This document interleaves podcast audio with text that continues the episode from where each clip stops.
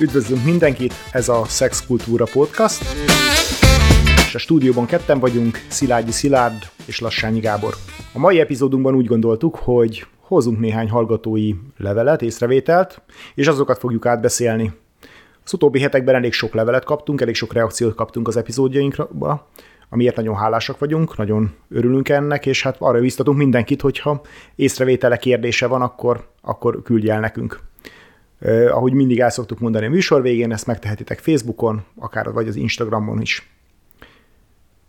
És akkor az első kérdésünket Orsi küldte, ő egy picit a személyes problémáját vagy nehézségét osztotta meg velünk.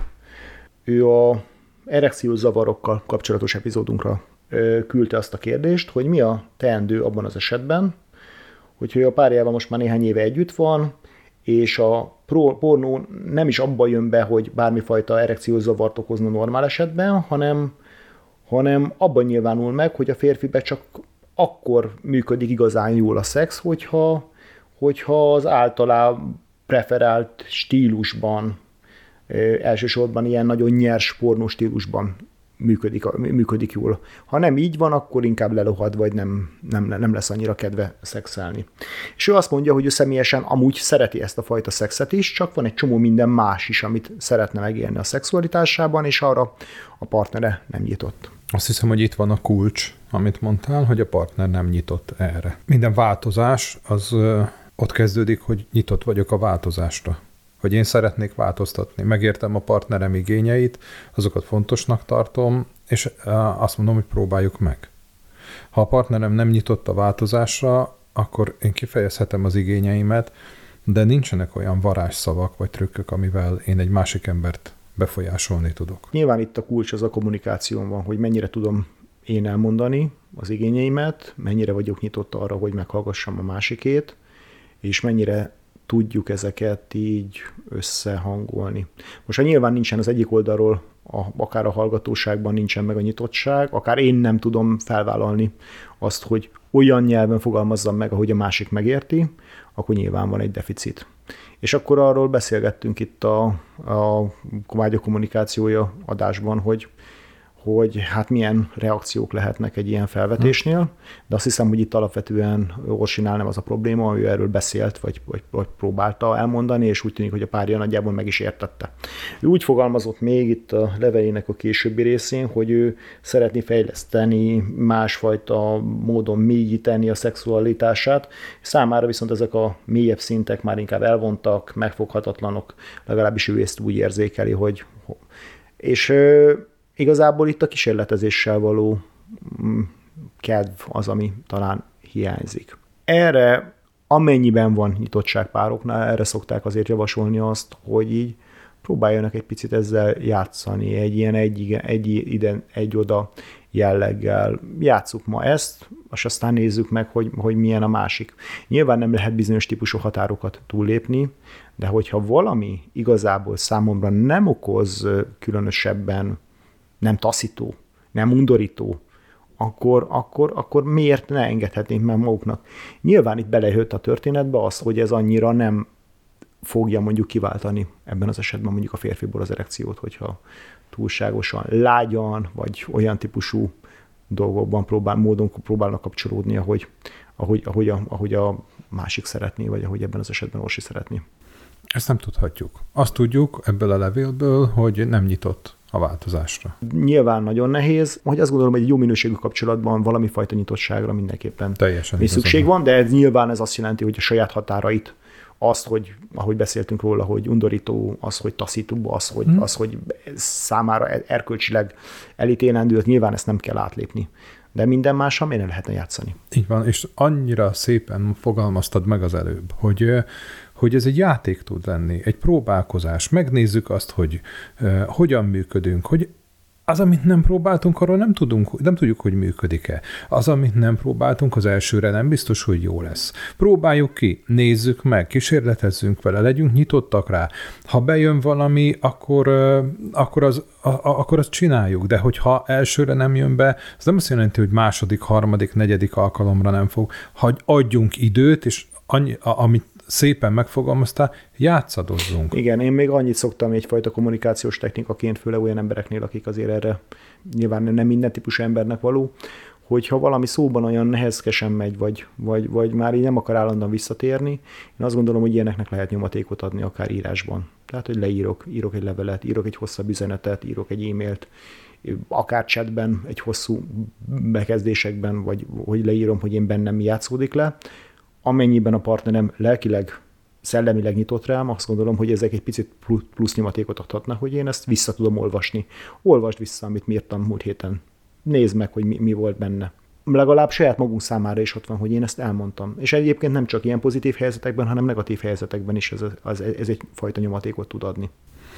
Ha nem tud róla beszélni, szoktam azt is javasolni, hogy gyűjtsön olyan pornóanyagokat, amik számára izgatóak, érdekesek, ezeket szeretnék kipróbálni, és küldje el a partnerének. Igen, de hogyha, hogyha ő, a másik az nagyon elutasító ezzel, akkor nyilván van egy pont, ahol már nem lehet ezzel kezdeni, de akkor ez inkább már egy kapcsolatdinamikai kérdés, mint, mint, mint, hogy, mint hogy feltétlenül Igen, és ugye azt tudjuk mondani erre, amit már, már mondtunk, hogy ami, abban a pillanatban, hogy hogy az igényeimet én egyértelműen és határozottan meg tudom fogalmazni, és arra nem kapok pozitív választ, akkor a döntésem aránylag korlátos, vagy folytatom ezt a kapcsolatot tudomásul véve, hogy valószínűleg az igényeim nem lesznek kielégítve, vagy keresek egy másik kapcsolatot, vagy a meglévő kapcsolatom mellett keresek olyan lehetőségeket, amiben ki tudom elégíteni ezeket az igényeket. Igen.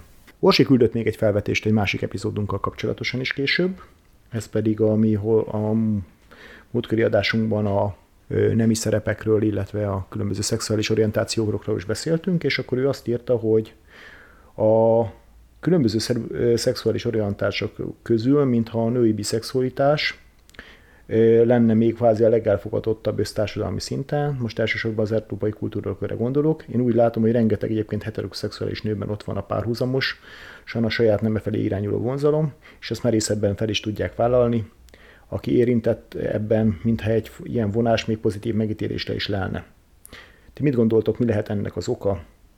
Az én személyes meglátásom az, hogy a nemi orientáltság egyáltalán nem fekete vagy fehér hanem valahol látás férfi, van módon a férfiakban is ez ugyanúgy meg lenne, csak itt a kulturális tényezők ezek nagy mértékben elnyomják ezt. Abban teljesen igaza van, hogy a, az orientáltság az nem fekete, meg fehér, vagy fekete és fehér. Az, hogy mi számít biszexualitásnak, az egy nagyon nehéz a definíció. És ugye így szoktak csalni a felmérések, mert hogy próbálják fölmérni azt nagyon sok országban, hogy a, a, a, a népességnek mekkora hányada az, aki mondjuk homoszexuális, heteroszexuális, meg mondjuk biszexuális. És hogyha ilyen kategóriákra osztjuk, akkor, akkor azért kicsit csalók a számok jönnek ki. 2020-ban egy, egy nagyon nagy összegző kutatás volt, ami több százer adatot összegzett, és ennek az lett 28 országból, és ennek az lett az eredménye, hogy körülbelül a, a, a nők 7%-a, 5-7%-a mutat biszexuális hajlamot, de sokkal érdekesebb adat volt, hogy nem azt önbevallás alapján vizsgálták azt, hogy ki minek definiálja magát, de volt egy sokkal érdekesebb mérőszám, ez pedig az volt, hogy mennyire tartja elfogadhatónak az azonos neműek közötti szexualitást. Ugye semennyire mérsékelten és teljesen.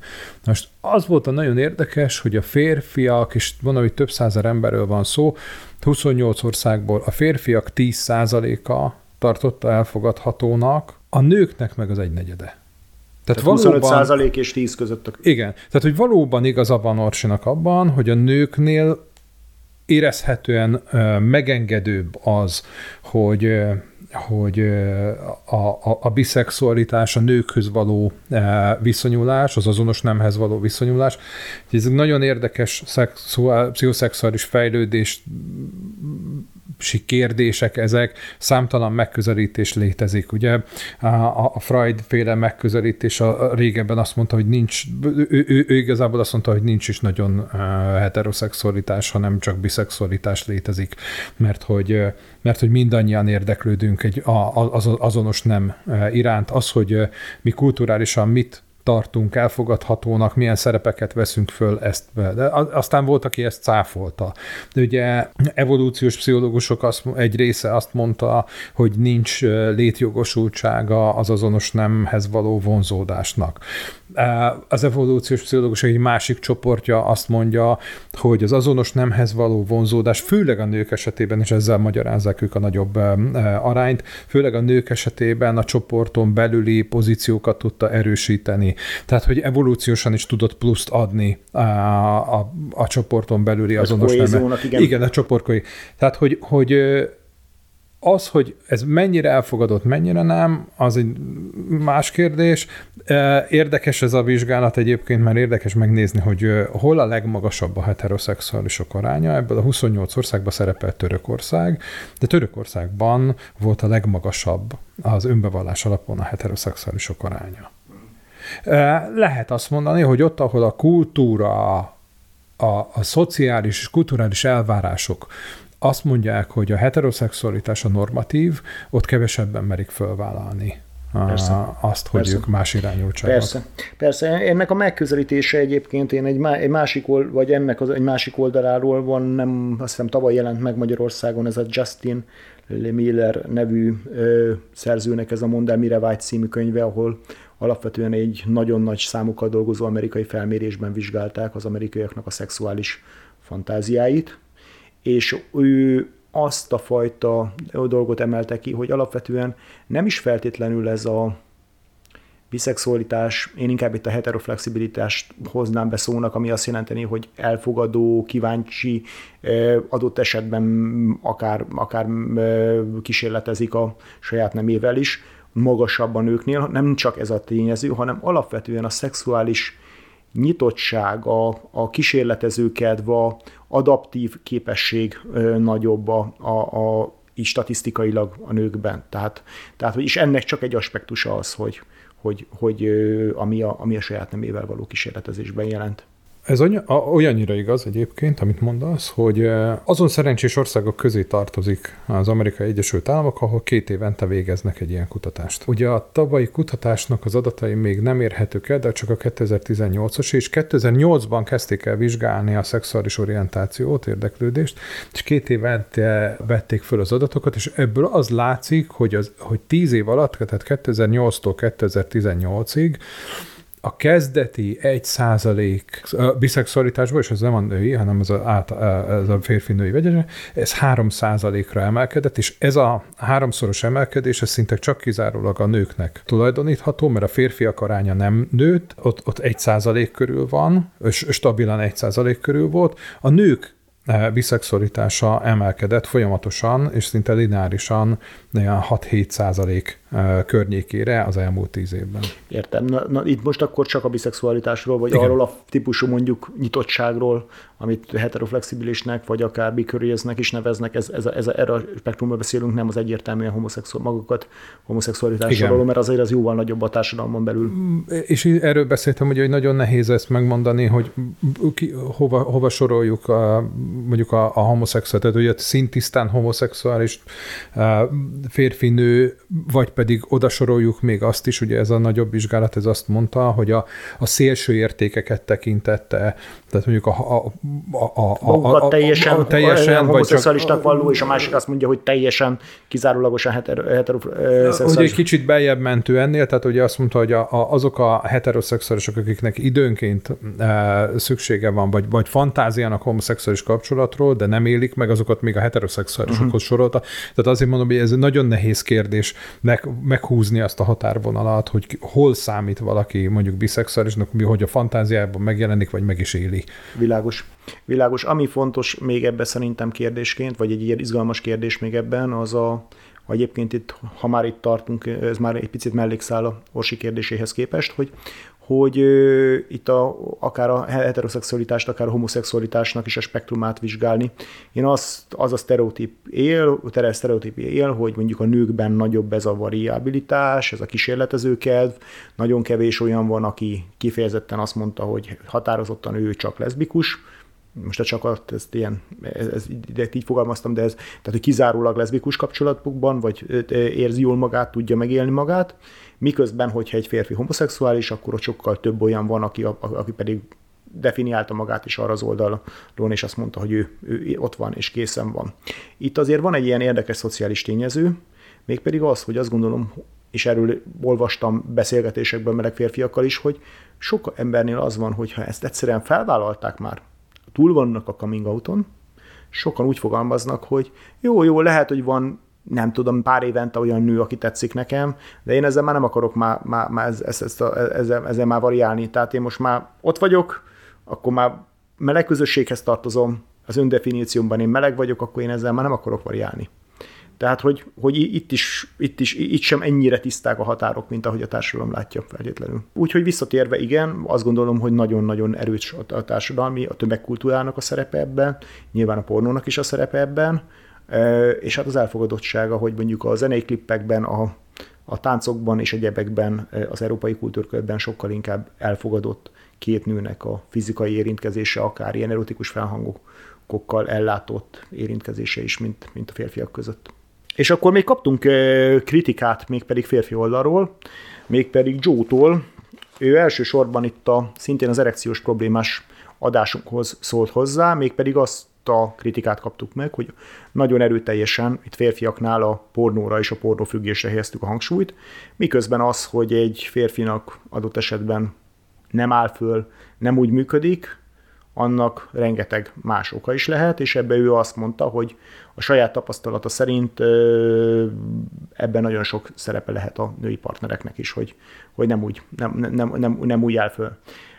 Mégpedig ő azt mondta, vagy azt, azt írta, hogy alapvetően ő nagyon sokszor tapasztal egyfajta ilyen, ugyanazt a fajta, talán jó, belevágunk még egyszer, hogy nagyon sokszor tapasztalja ugyanazt a fajta ilyen önmag, önmaguk felé való igénytelenséget nőknél, amit rengetegszer sztereotíp módon nők is a férfiak felé kivetítenek. Tehát, hogy csomó nő az ő tapasztalata szerint nem ad annyira a öltözködésre, a, a készülésre, ö, arra, hogy, hogy, hogy, hogy egy randi szituációban mondjuk jó illatú legyen, hogy borotválva legyen, hogy, hogy úgy legyen kozmetikázva, hogy, és főleg az öltözködésben, és adott esetben ezek is olyan lelombozóak tudnak lenni egy férfi számára, a, aki egyébként készülne ezzel az emberrel randizni. Nyilván itt most elsősorban olyan olyan helyzetekről beszélünk, ahol, ahol, ahol a ágyba kötnének, köthetnének ki. És, és hogy ez egyszerre lelombozóan tudhatni e, számára.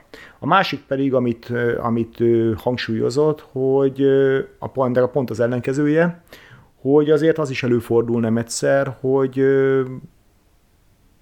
nem 20 éves lányok vagy nők ruhában még nagyon jól néznének ki, de ahogy lekerülnek ezek a ruhadarabok, a, a felső ruhadarabok, abban, a, a, akkor, akkor már olyan testi hibák is feltűnővé válnak, amik, amik, amiket, amik, amik, amik, amik, amik szintén lelombozóan tudnak hatni rájuk. E, és hogy ezzel kapcsolatosan a másik fele, amit, amit ő megél, hogy nagyon sok nő számára egyfajta úgy áll, úgy áll hozzá a szexualitáshoz, hogy ő ezzel valamit ad a férfinak, nem egy egyenrangú partner, de egy közös játék lenne, hanem szociálisan bármennyire is ott lenne ez a egyenjogúság, vagy egyenrangúság, a másik oldalról ő még továbbra is úgy érzi, hogy ő valamit ad a férfi számára ezzel, és, és, és ez egy nagyon lelombozó szociális helyzeteket tud teremteni. Hát most nekem nagy levegőt kell venni, mert azért ez egy kicsit nekem ilyen nőhibáztatásnak tűnik, de akkor nézzük egyesével. Azt gondolom, hogy igen, óriási különbségek vannak nők között öltözködésben, igényességben, testi higiéniában. Azt tudom mondani, hogy e, azért ebben azért sokat fejlődtünk, de például a megjelenés tekintetében a férfiak is messze elmaradnak attól, ami mondjuk az igényesség nek egyfajta definíciója. Tehát amikor ilyen uh, vietnámi papucsba, meg, meg rövid nadrágba, uh, kinyúlt pólóba, Isten tudja, miben mászkálnak férfiak, és ugyanúgy nők is, az vágyilohasztó hatású. De én azt gondolom, hogy ennek nincsen köze az erekcióhoz. Tehát ha én elhívok randizni valakit, és ő igénytelenül van fölöltözve, testszaga van, és mondjuk hiányos a fogazata, akkor azt lehet erekciós zavarnak hívni, de hogy odáig nem jutunk el. Igen, ezért ez egy össze, összetett kérdés. Itt inkább szerintem arról, arról van szó, vagy arról lehet szó, ami szerintem valid dolog, hogy ez a belekényelmesedés adott esetben egy akár középtávú, akár hosszú távú kapcsolatban, hogy nem figyelünk arra, hogy, hogy, hogy, hogy már ez így megvan, akkor, akkor, akkor most, már, most már nem kell, nem kell magunkra annyira adni.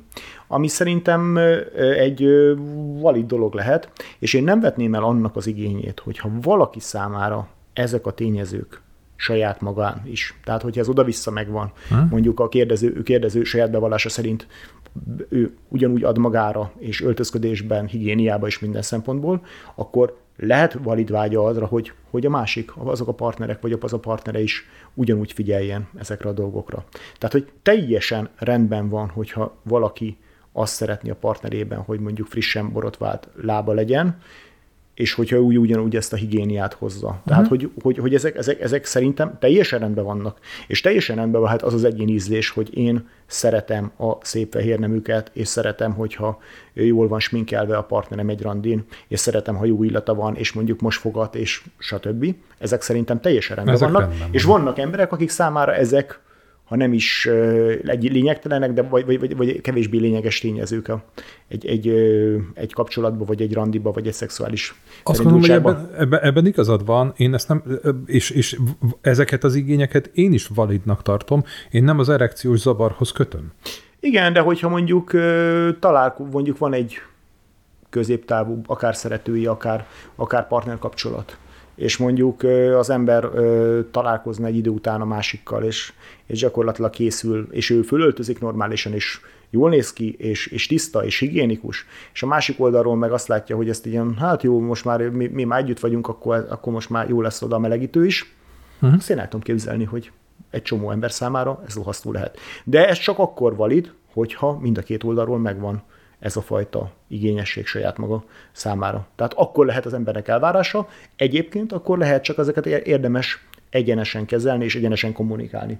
Egyébként Joe azt is felvetette, hogy, hogy az ő tapasztalata szerint egyszerűen még mindig nem divat ezt, ezeket a dolgokat egyenesen kommunikálni, és irgalmatlan sértődés van abból, hogyha, hogyha nagyon sokan meglepődnek, amikor először találkoznak azzal, hogy így, hogy, hogy, hogy, hogy a partner részéről lenne erre elvárás. Hú, nagyon fontos, amit mondasz, és Zsónak ebben igaza van, még mindig nem tudunk egyenesen kommunikálni. Ez az egyenesen kommunikálás néha több föláll a szőr a hátamon, mert az emberek azt mondják, én csak őszinte voltam, túrott voltál őszinte, ítélkeztél. Amikor azt mondom, hogy figyelj ide, te büdös vagy, az bántó.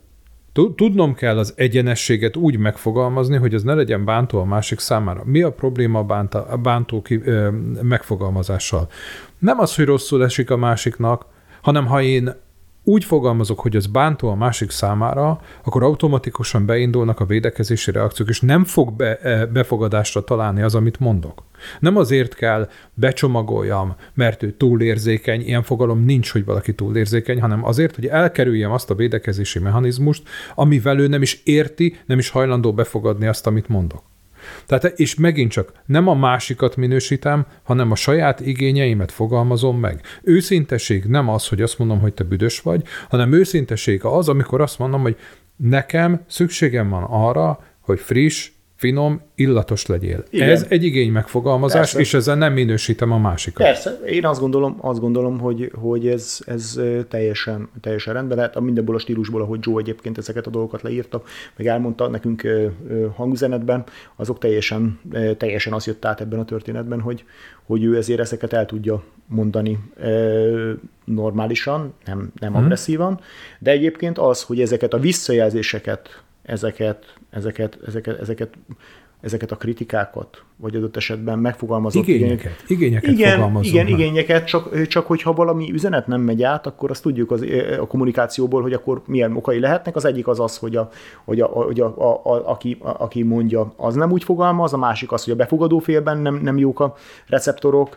Tehát, hogy, vagy de... számára az, hogy mást, mást jelent az, hogy illatos legyél, meg, meg, meg, meg tiszta. Igen, igen. Tehát, hogy, hogy a, lehetnek fogalmibeli, fogalombeli különbségek, és itt van az, hogy azt is érdemes tisztázni, hogy miről beszélünk. Tehát az egyenes kommunikáció az az, hogy én tisztázom azt, hogy számomra ez mit jelent. Uh-huh.